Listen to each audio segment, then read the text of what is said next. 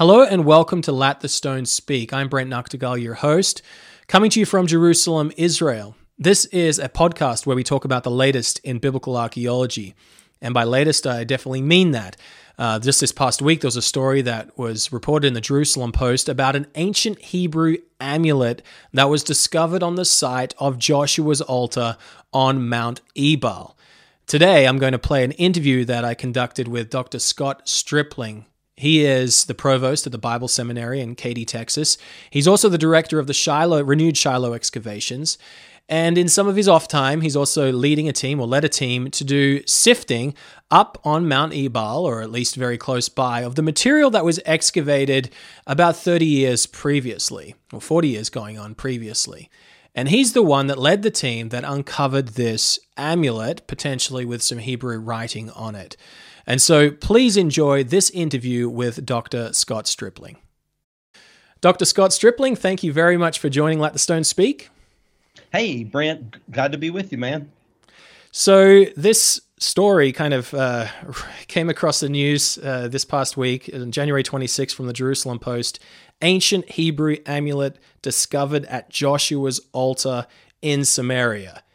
And it's just reading this headline, I think for those people that aren't initiated with this location or with this site, it reads like it's a very matter-of-fact situation that perhaps a lot of people agree with. But there is some very important discoveries coming out of this location. We're going to talk a little bit about Joshua's relationship to Mount Ebal and what was found there, about the altar part of it. But I want to start with this stunning news that an ancient Hebrew amulet was discovered at this site and your involvement in that. So this excavation's gone on for a long time, or in the past, you didn't necessarily dig it, but you had your hands in the dirt that came from this location. Well, Brent, the idea is we want a regional approach and understanding. So we've been excavating in the highlands of Israel since 1979. And so first at Kerbet Nisya, then Khirbet el-Maqatir, now at Shiloh. So you study the regional sites and you're trying to understand, for example, in the highlands, what was going on within certain horizons. And in this case, we're dealing with conquest sites. After Ai, which we believe Khirbet el-Maqatir was probably the site of Ai mentioned in Joshua 7 and 8, according to the biblical text, the Israelites went north and they renewed covenant at Mount Ebal and Mount Gerizim, which ancient Shechem in the middle, of course. Joshua 8:30 says that Joshua built an altar on Mount Ebal, and we have a few other details that are given there in the text. Adam Zertal discovered this in his Manasseh survey, and then in the 1980s excavated at the site. He was shocked to discover that it was indeed an altar. He was coming from more of a secular training and mindset. It caused him to believe in the historicity of the text.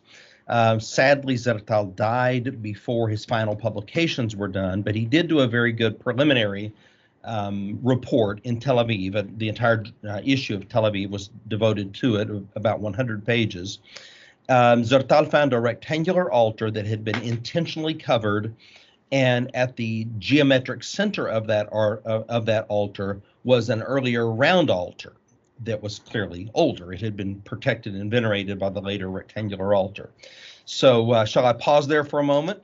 Yeah, let's pause there and unpack this just a little bit. We'll go with what the Bible says about the conquest, Israel entering. You talk about the battle at successful battle for Ai after a failure at Ai, and then you said that they moved north to this area of Mount Ebal and Gerizim. And perhaps you can talk about what the Bible says took place in this area at that time, with involving these two mountains. And then maybe you can discuss a little bit more about what Zertal discovered and how he dated the square altar on top. And then we'll get to the amulet. Okay, absolutely. The text tells us that all of Israel went north, and they divided with 6 tribes on Mount Gerizim to pronounce blessings and 6 tribes on Mount Ebal to pronounce curses. So it was a covenant renewal ceremony in the way that it would be done in the late Bronze Age. and the Ark of the Covenant and the Levites were in the middle. So Maniva then is known as the Mountain of the Curse, Mount Gerizim, the Mountain of the Blessing. So what Zertal found when he began to excavate the site, which is that it's a site called El Bernat, and it's on the second step on the back of what we call Manival. And he, of course, was quite surprised by what he uncovered. They did a thorough job, and our interest in the conquest, we've always had our eye on Manival. It was not an easy site to access, to get to. Yeah, why is that? Well, I mean, it's an Area B, barely, and so whenever these lines were drawn in the Oslo Accords, it was for whoever made those decisions, they could have just moved the line a little bit and it would have been an Area C, but instead it's an Area B, so this makes it very problematic. And so we know that there's massive looting of antiquities outside of Area C, and I know because even in Area C, you know, you can't protect a lot of that stuff, and even recently there has been vandalism on the outer perimeter of the altar and so forth. Right. So our interest was in, since Zertal was not able to finish a final publication. So I just want to talk about the scholarly approach or the academic reaction to Zertal's findings in the mid-'80s. Okay, well, first responses were, because he was at Tel Aviv, which, you know, very secular environment, and they were kind of shocked. Adam's gone off the reservation, so to speak. You know, what's he talking about, you know, taking the Bible as a reliable text. So he was ignored to some extent initially. Eventually, people did engage with him. People of great esteem, like Anson Rainey, did not believe that it was an altar, for example. Bill Dever tended to take issue with Zertal as well. But many others were open, you know, to the possibility, and they were awaiting his final publication, which unfortunately we never got. Right. So I've got a quote from, this is a book by Milt Macklin. I don't know if you're familiar with this book. It's more of a popular account of how this was discovered. And it's just interesting because he talks about Yigal Yadin visiting the site, I think in 84 or something like that. And he writes this, he said, the one big question Yadin had about the altar was, where is the place where the ashes from the sacrifices were dumped? He felt like this had to be an integral part of the sanctuary if it were to be shown that it was a burnt offering altar. He died in 1984, that is Yigal Yadin. The season after he died, Zertal found a place that was filled with ashes just outside the wall. And so have you had a little bit of, as the process of discovery has continued and as the preliminary report came out, there's obviously people that are still going to hold true to what they believe, but where is consensus, archaeological consensus, as impossible as it sounds to actually say that exists, where would you say it is in today, in 2022, regarding this being an altar site? Let's just put it this way, an altar site from the conquest time, 13th century, 12th century. Do people believe that now in the field? Split down the middle. Okay. Some yes and some no, but which is progress, by the way. To be 50-50 is progress in this regard. Right. But whether we're dating the conquest in the end of the 15th century, beginning of the 14th century, or as late as the 12th century, the question is, you know, do you have evidence of a cultic site on Manival? And I think yes. I spoke on this at a conference in Albuquerque 6 months ago or something like that, and Bill Dever was in attendance, and we talked about it afterwards. And while he had initial reservations, he was very open to the evidence that I presented, the new things that I had talked about, a reanalysis of the pottery, and then what we did through the sifting project. He was very open-minded to it. Okay. So maybe you can talk about then his discovery of this square altar, and then you say that there is that you would look at an earlier installation, altar, round circular altar that existed, that kind of the square altar encapsulated, and this was in the very center of it. Maybe you can kind of explain how this would have happened, this situation. Okay, well, and for the details, folks could see my chapter in Zondervan's 5 Views on the Exodus. I write about it there with a little more technical detail, but in just a few words, you have a 2 by 2 meter in diameter round altar that is at the perfect geometric center of the later rectangular.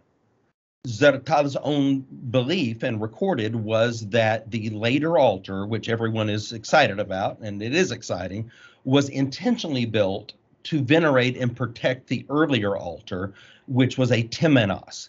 Unfortunately, right. Very little attention has been paid to that, and people are talking about the rectangular altar as Joshua's altar, whereas it appears to me that people in the later in the Iron Age, actually early in the Iron Age one, had built this to venerate the cultic site on Mount Ebal. Okay, so let's talk about archaeological dating of both, and because this is where people will get excited about the square altar because it's much larger, and even Zertal was excited about this and others. What's the dating, and is that conclusive to the square altar as much as can be possible? And then the earlier an altar, what's the dating for that as much as can be? Yeah, these are always sticky issues, but let's say that Zertal saw the rectangular altar as dating to the beginning of the Iron Age, okay? Iron Age 1. And the pottery is like 97% of the pottery appears to be Iron Age 1 or transitional pottery. And when you say pottery, you're saying the what filled the center part of the square altar? Is that where it was found, or was it from the sides, or what? In the altar and all around the altar. There are little installations all on the outside, and storage jars and so forth, all around. And an almost total absence of cooking pots, which is interesting, which he made special note of. But the pottery dates primarily to that time period. Then there's about 3% that he noted. We found a little more than 3% dating to the late Bronze Age. And that then, I think, corresponds to the earlier round altar from probably the time of Joshua ben Nun. And I have gone back and analyzed that pottery, and I find forms that go back to the LB1B, LB2A horizon, and some of them that are unique to that time period. And so what would be the event that you would date to that horizon? Well, Joshua's altar. I believe that the round altar is very likely Joshua's altar, and that you're around 1400 BC, taking an early date, biblical date of the Exodus.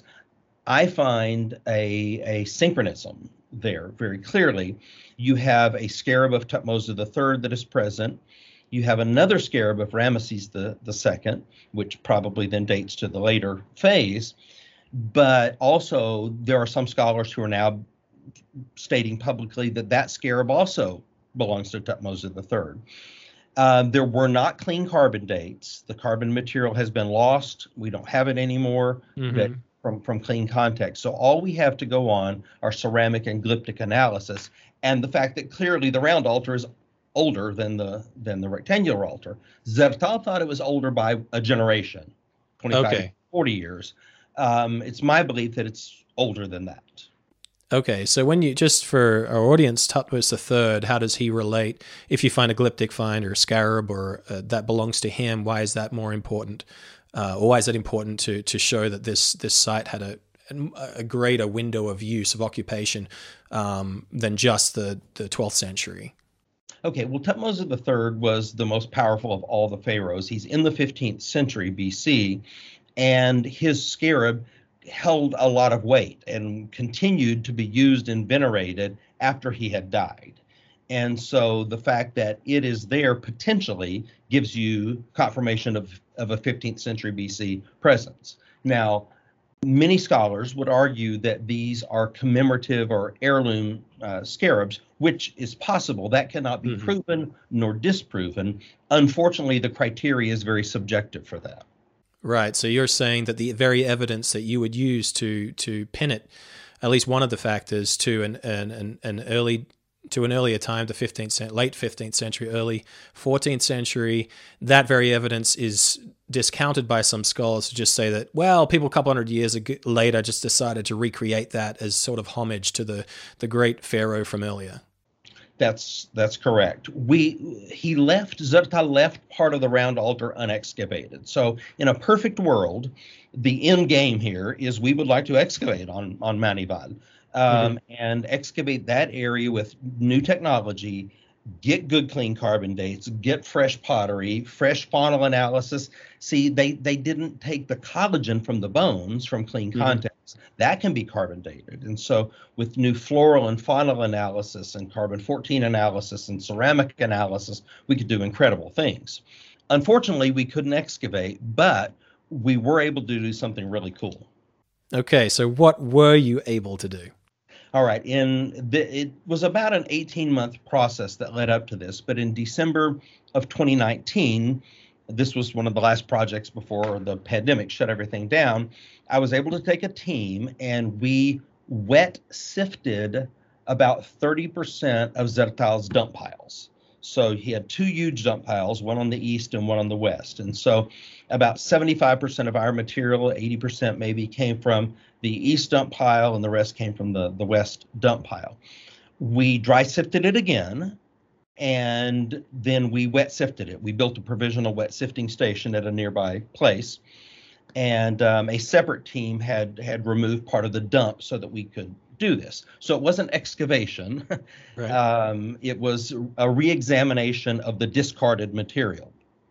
Right. And in the dump with wet sifting, it being so powerful, and as you know, Eilat Mazar's biggest finds, the bula anyway, the Hezekiah and Isaiah bula, these come from wet sifting. A volunteer, virtually as it is impossible to find these small glyptic finds with the naked eye unless you get lucky. And so we know this because we wet sift everything at Shiloh in situ. We wet sifted it and we found a lot. Now, Zertal was very thorough because I have wet sifted other dump piles from the 1980s as part of my test case. And they were loaded with scarabs and bula and all kinds of riches that had been missed. But in Zertal's case, to his credit, he had been very thorough, but nobody could get everything without wet sifting. And so we had over 300 pieces of diagnostic pottery. We had a number of diagnostic flints. We had some important objects. And most importantly, getting to the point I think that you want to know about, is a small lead tablet that appears to be a defixio of the type we would often refer to as a curse tablet. Mm-hmm. So this curse tablet, it's there's a picture of it. I'll put a picture on the screen so people can understand if you're watching this on YouTube. But I guess it's about 2 centimeters by 2 centimeters, something like that. And it's lead, made of lead, and it's closed. Like there's something probably inside of it, and then written inside of it, and then it was closed. And you found this, and were you there when this was discovered? Was this your team? And then what did you do with it thereafter? Yes, it was my team that discovered it. We had different. Once we dry sifted, then the material went through the wet sifting protocols, and in the trays it's checked, and then it goes to a supervisor to check. Well, the tray that it was found in, one of our staff members was Frankie Snyder, who's very experienced. She was a staff member at the Temple Mount Sifting Project for many years, right. And so it happened to be in her tray. And no way. And so she fortunately recognized it, showed it to me, and then I grabbed my heart because I knew when I saw it what it was. Right. It is a defixio. And now these are more common in the Hellenistic and Roman periods, but they can exist much earlier. Perhaps you can talk about if there's any type of parallel to something as early as what you're saying for a lead curse tablet or asphyxial, as you call it. Well, there are. Negro at Jericho, for example, published a lead tablet from the early Bronze Age. So you're talking very, very old. We are researching right now. I have formed a collaborative team, and we have done the scientific work on this at a university in Prague to scan the tablet. And now we're researching epigraphically, and hopefully later this year we'll be able to present the academic article on it. So the Yeah, sorry. It's made of lead, and there has been some discussion that at least there's an aleph on it. Perhaps you can talk about why that's exciting. Sure. Well, we believe that we could see with the naked eye symbols on there, glyptic remains, what appeared to be a lotus flower, might be a Hebrew letter, for example. But we're looking at the outside of it. There's no way we could, with the naked eye, see the inside. And so hence we were able to partner with the lab in Prague that had expertise in scanning through lead and seeing letters and getting results. And so, yes, there do appear to be Hebrew letters. I'm being cautious. I'm saying appear and probably and it seems, because it's still early. We're researching. So all I can say right now is that we do appear to have Hebrew text on there and some symbols. Hopefully later this year, we'll be able to tell people what it actually says. Of course, in a perfect world, it's going to be a verse from Deuteronomy 28. So again, why I want you to get to why, you know, the use of aleph might be a double bonus included in a word, if that's there. Well, if that's indeed the case, arur, the Hebrew word for curse, aleph resh resh, would, that's how the curse formulas come to us in the biblical text. And so if that's indeed what you have, it could be that you have a formulaic curse. And Mount Ebal is the mountain of the curse. And so, for example, blessed is the man who honors his father and mother from Mount Gerizim. From Mount Ebal, it's cursed is the man who does not honor his father and mother. So this would rock the world in many ways. It's kind of like a bonus on a bonus on a bonus. You'd be happy to have any Hebrew text that would exist from this. I mean, it's maybe I can ask this. The dumps themselves that you excavated, the context, obviously it's a disturbed context because you don't know where it came from exactly. But is all the remains that you find dated to the Iron I, late bronze, or do you have later period remains as well? So that would push the dating of this out. All right, so that's a very good question. Our ceramic analysis was similar to Zertal's, but slightly different. We have about 96% of the pottery being Iron I. Then we have about 3.25% being late bronze.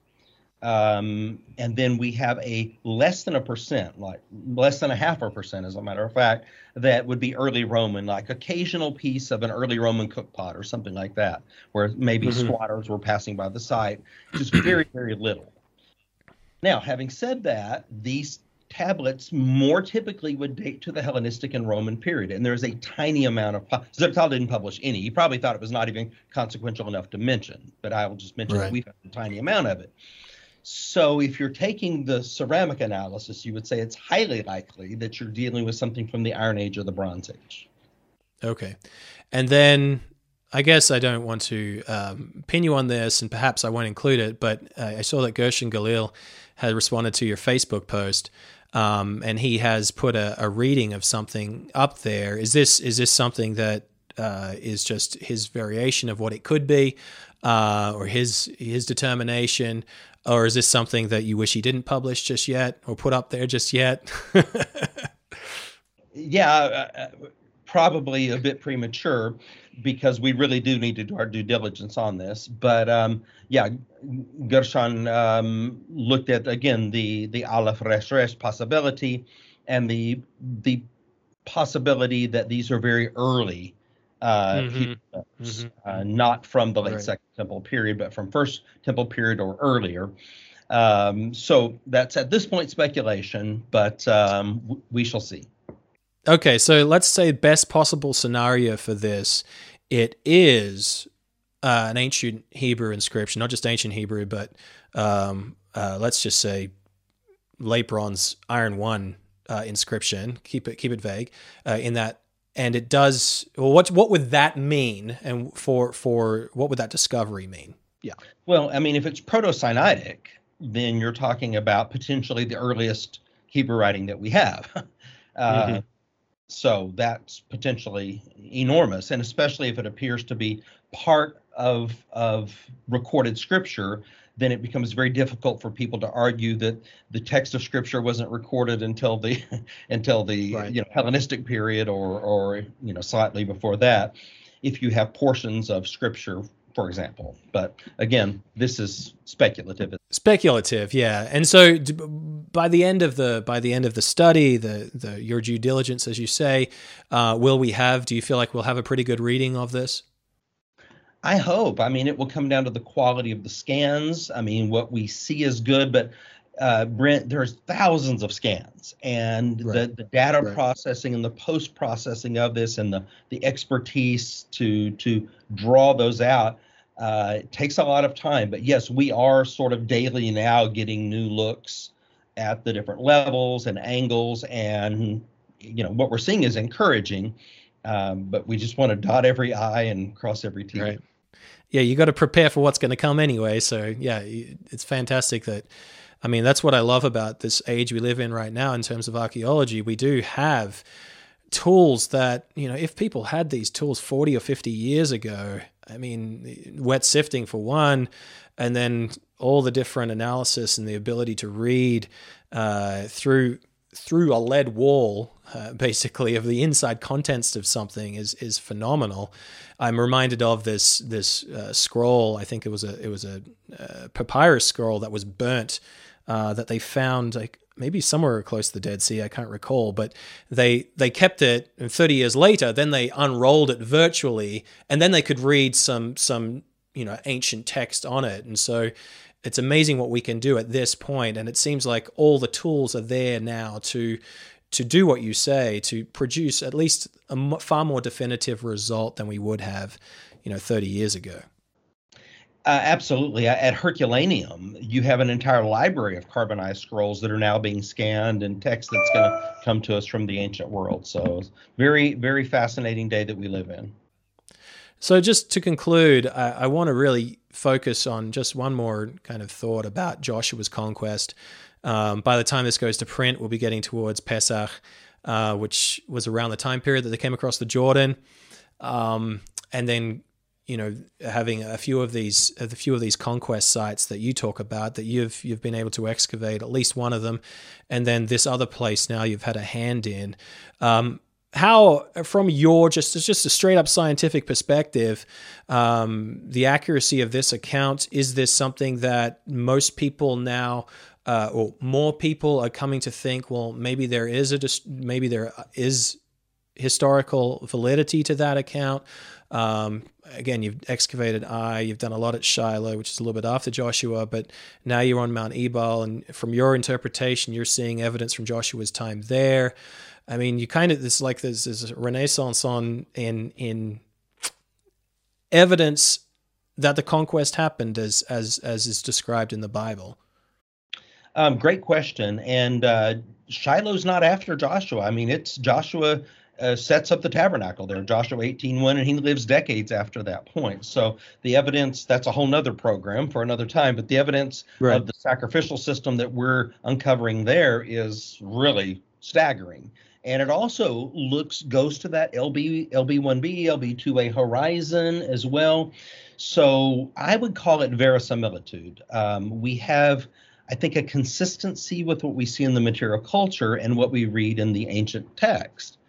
And so when you take sort of this processualism, regional approach, and get the macro and the micro and bring them in together and juxtapose them, we see at we see at Shiloh, we see at Mount Ebal a consistency of a picture that is beginning to unfold of early Israelite arrivals. So I think that we can safely say that as Passover is celebrated this year, that we're not just dealing with a myth, but we're dealing with reality.